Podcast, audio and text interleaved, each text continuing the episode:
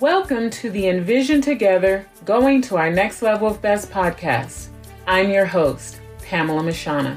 Join me on this bi weekly journey of empowerment, where you'll hear hands on advice from lifestyle experts, educators, authors, spiritual leaders, and many more who will share tips on how to triumph personally, professionally, and spiritually. We explore timely topics such as overcoming anxiety and fear, educating the reluctant student, cultivating lasting relationships, and strengthening our faith. My hope is that the insights offered on the show will help us envision ourselves using our unique gifts and talents on greater levels for greater purposes. I am so pleased to be joined by Nathanial Turner. It's such an honor to have you as a guest. I have had an opportunity to peruse through some of your books. You're an awesome writer. I love what you're about, especially as it relates to the way your heart toward your son. So, with that, we've already had a little opportunity to chat a little bit on a different day, but go ahead and tell uh, my guests a little more about yourself. So I'm uh, my origin story. I'm originally from Gary, Indiana, the son of Gladys and Tommy Turner, the grandson of, of Robert and Ari and Adrana. Yeah, I'm a product of, of a steel city and mm-hmm. um, a product of two parents who wanted something different for their son. Uh, my mother wanted me to be a gift of God, thus I received the name Nathanial. Mm-hmm. My father wanted to be, me to be a revolutionary. Thus, my initials are NAT as in Nat Turner. So mm-hmm. I'm, I'm, kind of a, an amalgamation of, of the hopes and dreams of two different people. And I try now to live out those those hopes and dreams they have for me each day. You know, that's a somewhat unique introduction in the sense that I love the way you honored the past to talk about the present, to talk about yourself. That you get that you can't say who you are without saying who they are. I love that. Wonderful. So we're going to jump right in. You call yourself a humanity propulsion engineer? I do. What does that mean? Great question. I'm, I'm a little bit, I like to think of myself a little bit as a storyteller. So I'm going to tell you a story along with it. Okay. My son, who is a fourth year PhD candidate in electrical and computer engineering at Carnegie Mellon. Mm he is the engineer, right? So, so when I first said to him, when I first he heard first heard me said he was like, "Hey, you're not an engineer. I went to school to be an engineer. You didn't." and I said, "Yes, son, but engineering is more obviously than a than a rote discipline that you learn in school. Mm-hmm. Engineering is about creating structures, systems, pr- providing tools, techniques, and strategies for even for human beings to live amongst ourselves more successfully. Mm-hmm. Some years ago, I learned that there were 17 things that threaten the existence of planet Earth. And those were 17 things that all humans who care about whether or not we propel the species forward should be working toward. So today, I consider myself a humanities propulsion engineer because I feel it's my responsibility, as it is everyone, to find a way to alleviate those 17 things that threaten the planet so that we can propel humanity forward. And that's that's why I call myself a propulsion engineer. You share that you believe or teach from a backwards design involving five pillars or steps. So I think the backward design is this. I think every time you and I decide to go somewhere today, we typically use our phones and we plug in the location where we want to go. And mm-hmm. that is essentially backward design. We're mm-hmm. asking our phones. I won't say it because my phone will that will answer. I'll say I can say the others, Alexa and Siri. I can't say the, the one I have to begins with a G. But when you when you say to it, "Hey, I need directions to wherever," that device is then suddenly going to start calculating the distance, the turns that you should make. Uh, if you ask for, during the trip for places where you can stop and eat, where there's gas, it's going to map out a process for you to get there. I think life is very much the same thing, with the exception that most of us are not honest about where we want to go. And so what I what I ask people to do is that is the question if the world were perfect, you would do what? So once we know what that perfect thing is or looks like for you, then the goal is to then create strategies go back to engineering strategies, implement tools, techniques to get you to from where you are currently to the place that you say you're most interested? You know, I think so. We do have a similar understanding. I think the only thing that I would add is from my spiritual perspective, I feel like we have a purpose and that design exists where we will feel that our talents and gifts are most used. I agree with you for the sake of not just ourselves, but humanity. And I feel that when we get in touch with what that is, kind of everything else is a backwards design to to go back to that original outcome. Well, I'm with you completely. But even uh, certainly with the the spiritual piece, I don't I don't leave that out. I just what I what I believe is this: most of us grew up being in, in the U.S. We grew up in a nation that considers itself a Christian nation. So that there, therefore, being we're we're taught about this Trinity, Father, Son, and Holy Ghost. We're also mm-hmm. taught about a Trinity, mind, body, and spirit.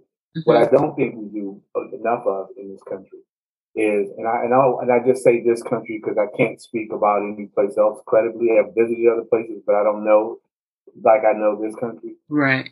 We are all Trinity. You are a Trinity. I am a Trinity. But what we mm-hmm. typically do is we only focus on that portion of our Trinity that we're most comfortable with developing. So if, if you are a person of great intellectual aptitude, you you'll focus all the time on your intellect. Mm-hmm. You'll watch your body fall apart. Mm-hmm. You'll be a terrible person with your spirit. And so when I think about backward design, what I'm asking you is not just about what you want most for one aspect of your training, but I'm thinking about the entire aspect such that when your time on this earth is over, who will we remember you having been while you were here? Mind, body, and spirit. Absolutely. Love it. I agree. We do tend to focus a little more on one area. I guilty in terms of finding that balance with all three. I think I'm doing pretty good in a couple of areas, still need to work on some other, but I actually think those other three areas impact my remaining area. So it's all about growth in all of those areas still to achieve all three walking in purpose in all three. I hope that makes sense. That was a little no, bit of a tongue twister. It makes, it makes sense to me. So you wrote the book, Raising Superman. I mean, Supaman. Let me say it correctly. And I love the title too. and it's about how you brought up a successful young man, and in it, you let him know what you hope for him and how you feel about him. And I just have the utmost respect. I want to honor you for that. And I feel like we're kindred spirits for that because while you were doing that for your son, I'm on the other side of the country and I'm doing a similar thing, just not as formally as you did it. I leave notes all the time and I write special cards and I'm trying to give my daughter gifts through word to understand how her mother feels about her now, but that will stay with her when I pass on. And I put it in a hope chest with other little items from when she was a baby all the way until now. So we are definitely kindred spirits. And I just, I love meeting. I, I want to say, I think you're the first man I've ever met who has been that strategic that I'm aware of, that I'm aware of. So I know that's a long introduction to ask you to speak about it, but mm-hmm. why is writing one's child the most important thing that parents can do? Okay, so first I'm gonna I'm gonna tell you the first person that I heard of that, that did it is a guy named Lord Chesterfield, and he mm-hmm. did that in 1767. Un- unbeknownst to me, I don't know anyone else who who has written their son throughout the span of his lifetime or continuously, but Lord Chesterfield and I. And so I used to tell people, mm-hmm. I'm not a lord, but feel free to bow and curtsy. You're hilarious. the reason that it's important to me is it, a couple of things. First and foremost, I don't think, I, I, didn't, I didn't think, and I'm not sure that I will, that I'll do anything that's memorable enough that that the world, that I will do anything in the world that will, will allow the world to know that I was here but perhaps the best thing that I could do is to make sure that I raised a child who could do something. So when you talk about your faith, I'm reminded of you know passages in the in the Bible that talk about so and so mm-hmm. begot so and so, and so and so begot so and so. And the only reason that the so and so who begot so and so is remembered is because somebody else went on to do something that was memorable. For me, the, the writing of my son letters was a part of my way to be a part of that process. The the other thing that I learned by writing him was it was cathartic for me. I had a lot of unsettled issues with my own childhood, and writing my son was kind of a way for me to have my own version of counseling. So something that, that men typically don't like to do, especially black men. I was able to, to think really deeply about my childhood, what I wanted for my son, and, and why I shouldn't replicate the same misdeeds that my parents did. So oftentimes I hear parents say, Well, I was raised that way. And I'm like, Yeah, but that was terrible. So why mm-hmm. are you doing the same thing? And writing him forced me to look at myself di- differently. And then the third thing that happened was that he decided he wanted to learn to read as a two year old, and he was hmm. learning to read because he wanted to read his father's letter. Beautiful. So, again, I have tremendous respect for that, and I like that you saw things that you didn't want the cycle to repeat. So you're breaking cycles and patterns. That's not to say that your parents or your father didn't do some things right, but we do learn. We do learn. And as we, a saying my mother has raised me is when you know better, do better. And if you keep doing that, each generation will keep progressing. But I think that in what you've done, you haven't just begotten a son who will do great things. You did great things by setting him up to be able to stand on your shoulders. So that's great within itself. I followed your intent in what you said, but I, I think there is honor for you already. Okay. So I'm going to ask you you did touch on some things that you maybe didn't receive in your life and how it impacted you and that's why you wanted to to do better so to speak yeah. so i'm going to ask you will you unpack a little bit more of what those things are and the reason i'm asking you to do that is because i think sometimes we leave out vital parts of our story the pain of it, the trial of it, the hurt of it. And we only talk about how we overcame after the epiphany happened. And sometimes other people can't understand how you got from point A to point Z. I think it's important for us to be a bridge. Uh, share your story with the understanding of being a bridge for others. Yeah, I'm glad you asked that. One of the things that typically troubles me is that people oftentimes look at you and assume you're a finished product, mm-hmm. and and they only see the part of the shiny thing, and they didn't see all of the work that it went to make the thing shine. So yeah, I am I am a product of eight ACEs, which are known as adverse childhood experiences. Hmm. Um, there are ten things that the CDC says threatens the success of a human if you have, I think 33% of the population, they believe, have at least one ACE. The thoughts are that if you have three or more ACEs, you're more likely to die from a heart disease or have cancer or uh, just that you will you will die some short and you will short some painful life and you'll die a very short or will live a short life. So I have eight of those things.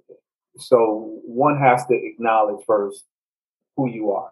So I mm-hmm. acknowledge that, hey, there's some things that happened to me as a child that should never happen to anyone else. Right. Um, there's some things that um, are in my past that I have to I have to acknowledge in order to move forward. Mm-hmm. So so I've done I've, I've started to do that, and having a child especially helped me to do that. But what else helped me to do that was that I met people along the way who decided to care deeply for me for no mm-hmm. apparent reason. I have what I call my starting five. There are five people who were not my parents who decided to love me for no, there's no justifiable reason, who found me as a, a lost sophomore in high school who was mm-hmm. told the best thing he could hope to do with his life was join the military. And those mm-hmm. five people told me absolutely not. You can do way more than that.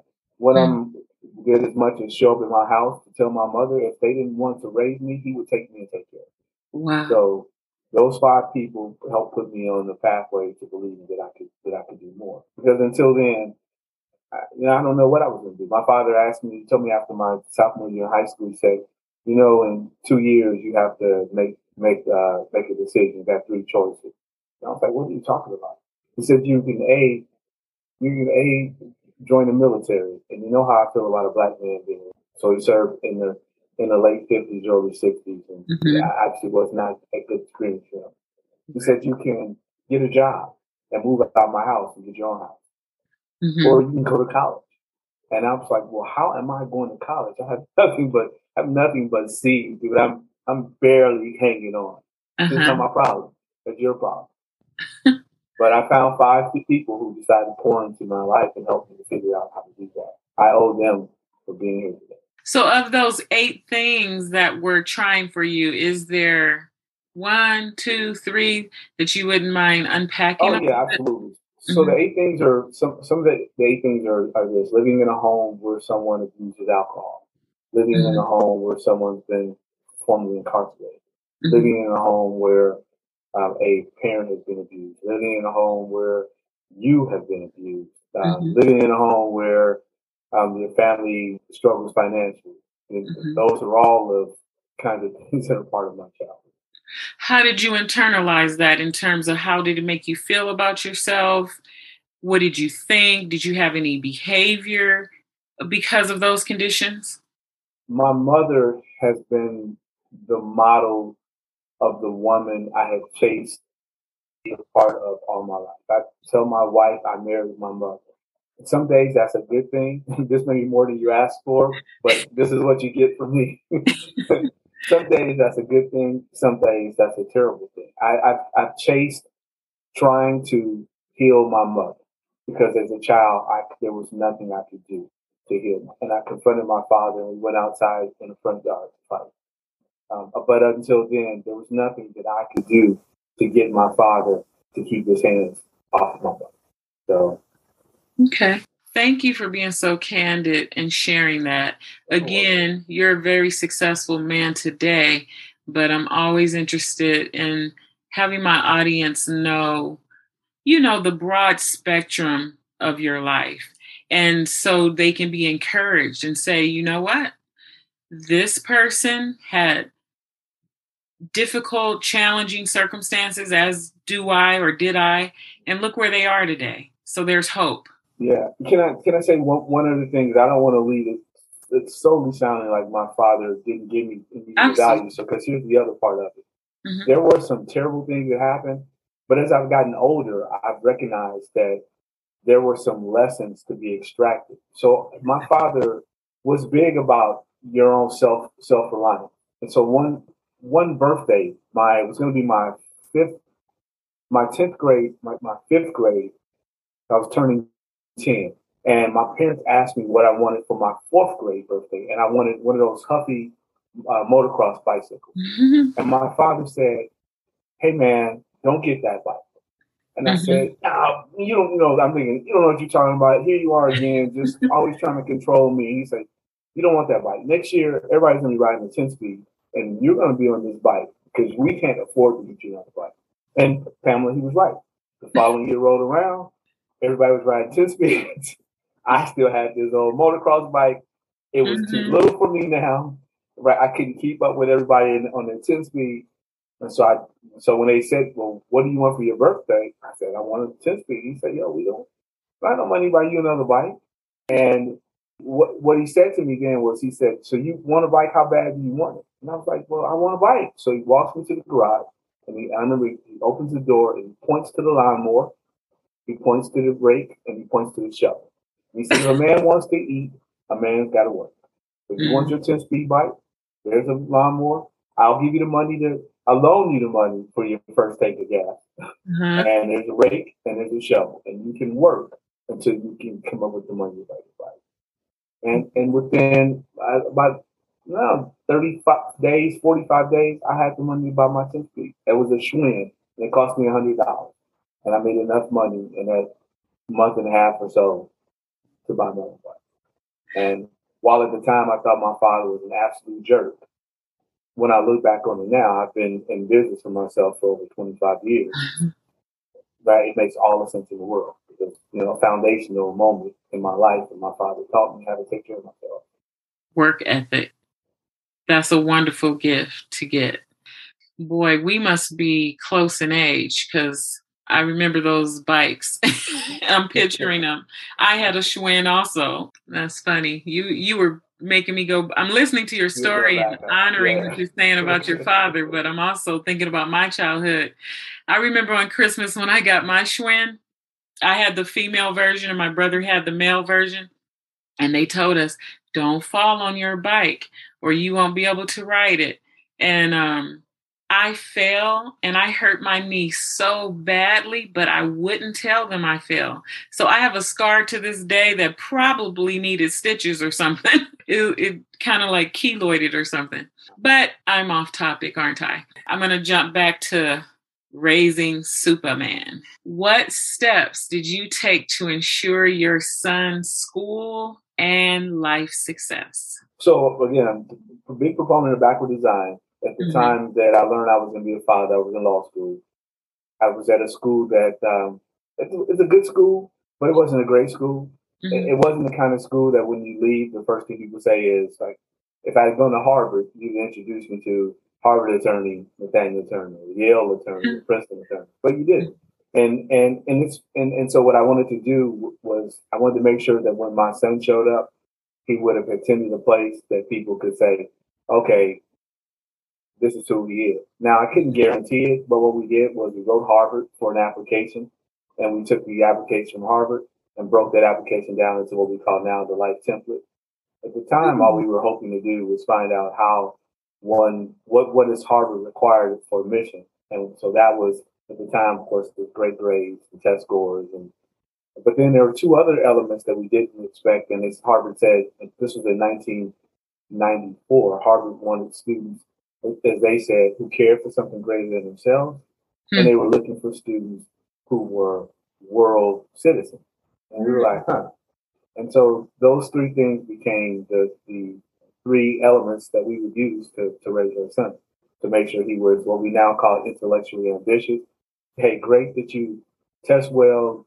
It's great that you have great uh, grades. But what we really care about is that you love learning well beyond this, so that you're interested in enlightenment more than you are in getting great grades. Second component, which now we call uh, global and cultural competency, we wanted to make sure he could speak other languages at the very least, so that he could have conversations with people in their own tongue. I think there's great value in being able to talk to people in their own language, and then to be able to understand their culture, so you can pick up and go and be a part of a culture where you can speak a language and be a part of other people's world. And then the last part was to raise someone uh, who was humanitarian driven, who understood that, that, that his life was something about something bigger and better than him. And mm-hmm. his, his, responsibility was to do all he could so that other people could enjoy the, essentially the, the benefits of this this greater thing called life. Wonderful. So you came up with this plan that became a template and it really started by reviewing Harvard's application. And you kind of pulled it apart and said, what are the essential elements of this?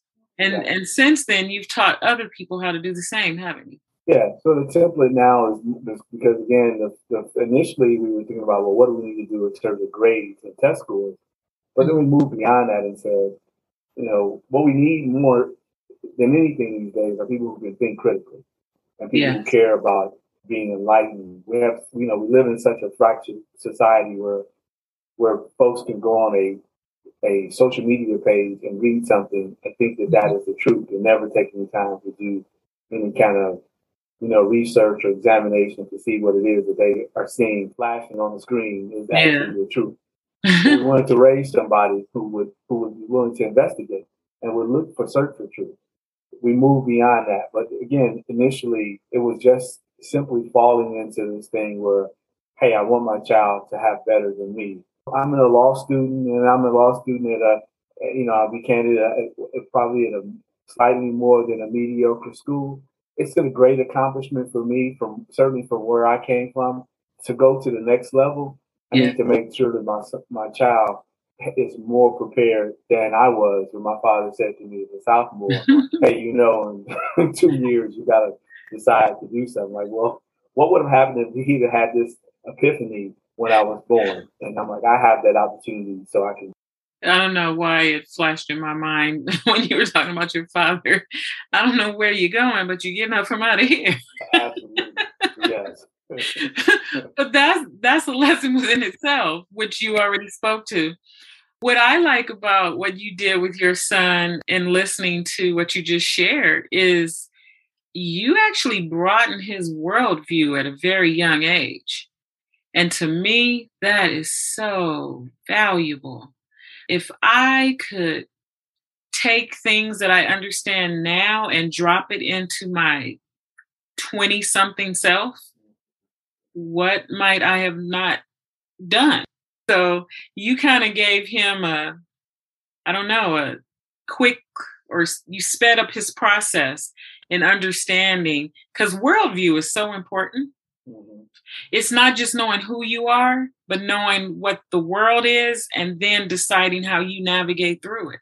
Uh, and that's touching on cultural things, that's touching on politics, that's touching on religion, that's touching on education. It's all of that stuff. So you gave him a beautiful gift. I know that one of the things you say is, you know, there's certain things all men or men should do the moment they discover that they're going to be a father. Tell us about that.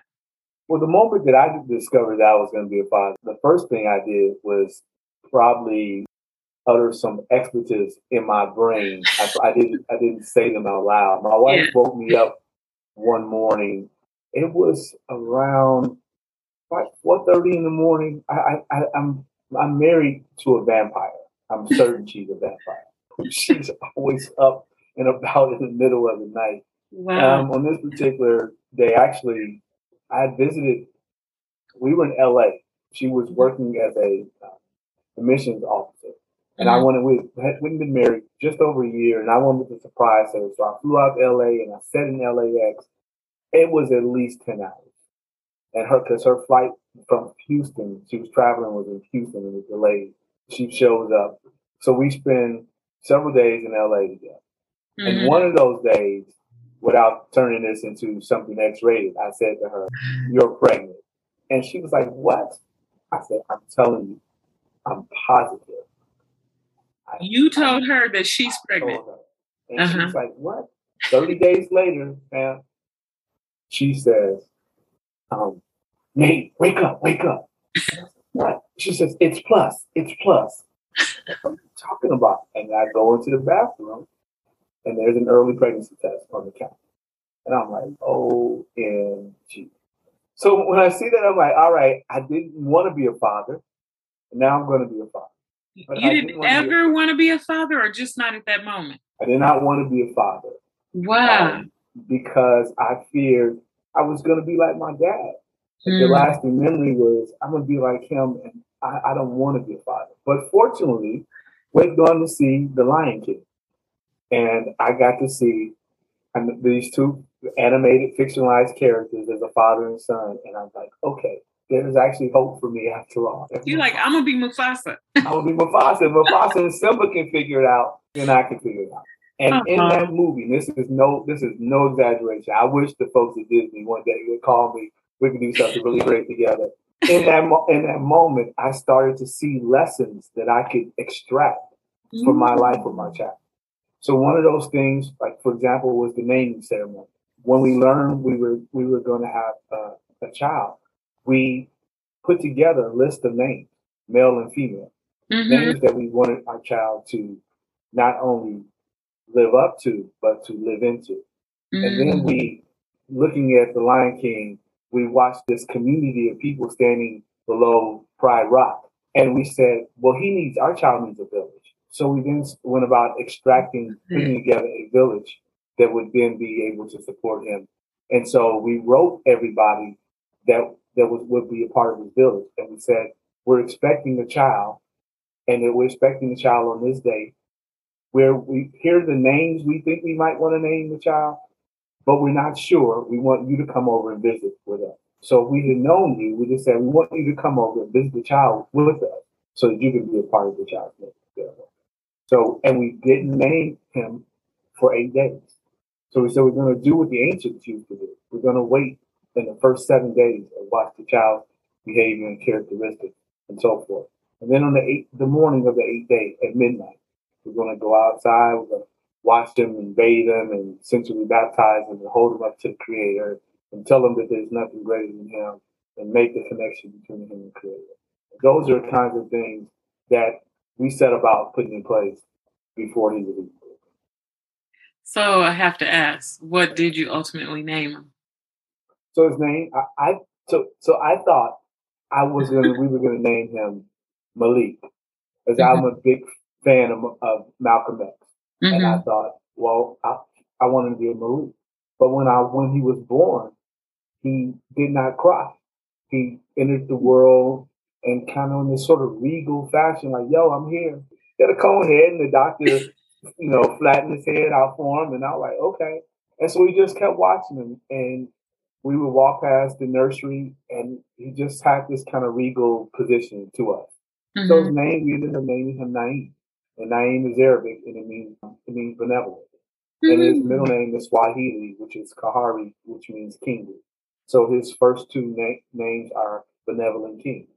And mm-hmm. then we decided that, well, I'm gonna say I said I'm gonna get rid of my last name and give him a separate last name. I want to give him a mm-hmm. last name that connects him to his origin, which is Africa. I don't know exactly where in Africa. So we searched for names and we came across a Yoruba name that is Bandele, which meant born away from home. So oh, wow. his full name is now uh, Naeem Kahari Turner hyphen Bandele, which means he is a benevolent king despite being born from slavery and away from home. Beautiful. Nice. Wow, I love that you put so much thought into it. Names are so important. In my opinion, it's kind of um, prophetic you're calling things into existence. So every time someone's calling you, it's important what your name is. You don't want to keep being called, I don't know, loser. My mother named me Pamela because it was her favorite soap opera star. Fortunately, the name means all honey. So at least I can come up with a little something sweet from it. Sometimes I look at what people name their child and I'm thinking, oh my, my, my. Okay, so we've teeter tottered on a few little fun facts as well. You describe yourself as a human committed to living with the joy on purpose and helping, serving, and making sure everyone knows their life matters. How did you come to believe that this is part of your purpose? Most everything that I've, I've done of late, I would say, let's say the last since 2012, because that's when when my son left to go to, to move to Brazil. He reminded me that I should do more. Mm. And one of the things he said I should do, because I had no idea, I had no clue what that meant. Mm-hmm. He said, Dad, take everything you've been doing for me and do it for other people. Okay. I'm not sure what that means, but but I'll figure it out because you're leaving now, and I don't, I don't have, I, I can't do that. I can't pour into you anymore, so I'll pour into to other people. I also had a friend who who passed in 2008. The circumstances around his passing, I, I won't I won't say out of respect for his family, but um, it it broke my heart, and mm-hmm. I felt a sense of responsibility that I failed him, and and I didn't want to fail anyone ever again. So my son, he, he knew that I've been trying to do stuff in addition to helping him, but stuff for other people. Mm-hmm. And once once he decided he was leaving, he said, "Hey, you just need to go all the way out, doing everything you can to help other people the same way." And so then I was reminded, it, with him telling me that, I was reminded of the five people who helped me. And I was like, okay, well, I can never pay them back. And now, now his child is reminding me that here's how I can pay it forward. That's what I've been doing. At least I've been efforting to do that ever since. How beautiful that you impacted a human being in the person of your son who has that level of character and wherewithal and ability to see. And you have spent his life giving him guidance, and then he was able to bless you and give you back guidance. That's always full always. circle and beautiful. Yeah. Yeah, he's the one who told. He's the one who published the book. So like mm-hmm. the, the, quick story with the book is that in in 2011, uh, in December, we went around this time we went to to Vegas, and none mm-hmm. of us gamble. So, mm-hmm. and at the time he was he was 16, and so nobody's gambling, and like we're not really having a great time. So we, we realize we're close enough to the Grand Canyon we never visited. So we get in the car, we drive to the Grand Canyon. Naeem, my son, and I run around the Grand Canyon like two little uh, 16 year olds. And we're running around the edge, and my wife is yelling and screaming at us to get off the edge of the canyon. Okay. And I'm out there telling him how great it is on the edge and how everything about life is best on the edge. How don't you feel exhilarated? we just read a novel, The Alchemist by Paulo Coelho, who's uh-huh. a Brazilian. He's saying, yeah, man, I could, it's, you're right. I feel alive. You're right. And just like in the book, it's time for me to go search for my pyramid and find my legend. And, and I think I'm not going back to high school for my senior year. That I, sh- I should go chase my dream of playing professional soccer in another country. And I'm like, well, I didn't say all of that. I'm gonna have to jump off this cliff. Your mama don't okay. know me having this conversation. So I agree. I said, okay. He said, Dad, I've done everything you've asked me to do. I've got 33 college credits. I've finished. I started high school as a seventh grader. I would just be going back for a senior year, just really to do nothing. I don't want to do that. So I'm like, okay. So when we we go to Brazil, he mm-hmm. he tries out for a couple clubs. He he loves it there. There's a couple clubs that make him an offer. He finds the club that he, he wants to play for. He says, "I'm good. It's a wrap. I'm staying here." So wow. we, we come home to pack for good. I've written him all these letters as a child. He's going to be seven thousand miles from me he has declared that he is grown now, right? He's ready to go. so I put the letters, some of the letters that I've written him in the Bible. And I'm because I'm thinking, I don't know, we're not going to communicate very much. Mm-hmm. not going to be like the old days. So I'll give him these letters because most of these letters, the intention of them to begin with was to write him as an adult so that the letters would always have meaning. But now he's close to an adult. And I give him the letters. I, I leave him at the academy and I go to Rio for a few days. My wife reaches out and says he's not doing well. He may have to come back home. I get back to the academy. He says to me, Did you put the letters in any particular order? And I said, No. I said, Your mom said you're not doing well. You you ready to go? No, no, I'm I'm good, Dad. Listen, I read the first three letters. I remember my purpose. I'm fine. But here's what we're uh-huh. gonna do. Whenever I come home, and I don't know when that is, we're gonna take these letters and we're gonna put them in a book and we're going to share them with the world. That you tell me I can do something, not only do I know I can do it, I know it's supposed to happen. 15 months or so later, he had a concussion and came home, and he set out and put the book together. He found the book cover designer. He found the editor to edit the book. He found the the platform to, to print and publish the book. He found the publicity company to help us to promote the book. He did that. I, I just I just wrote the letters. He did all the work to make it happen. That's beautiful. I keep saying that. oh, so good. Thanks for sharing that. So, we're at the point in my show where I always ask the guests, all of my guests, the one last question. Okay. And it's which one final gem can you leave with our audience today of all the beautiful, wonderful nuggets you've shared? If they forget everything else, what's the one that you're like, please hold on to this one to help them get to their next level of best, of course? The the one thing I would ask you to hold on to is the word who. Simple three letters W H O. I believe that the word who is the most important word in all human. And the reason that I believe who is the most important word because who defines your end. It also defines your journey to get to that end. Hmm. Who tells us who you'll be when your obituary is written? Hmm. Who tells us who you are when your eulogy is spoken? Who hmm. is who will read who you were on your tombstone, on your epitaph? So for me, each and every day is an opportunity to live out who, who I'd hope to be, but my time on this planet. And that's that's the word I would, would ask people to remember. That every day you are living, you are living and breathing what will be your obituary, your eulogy, and your epitaph. And you get the chance right now to be who you want to be when your time is. I love it.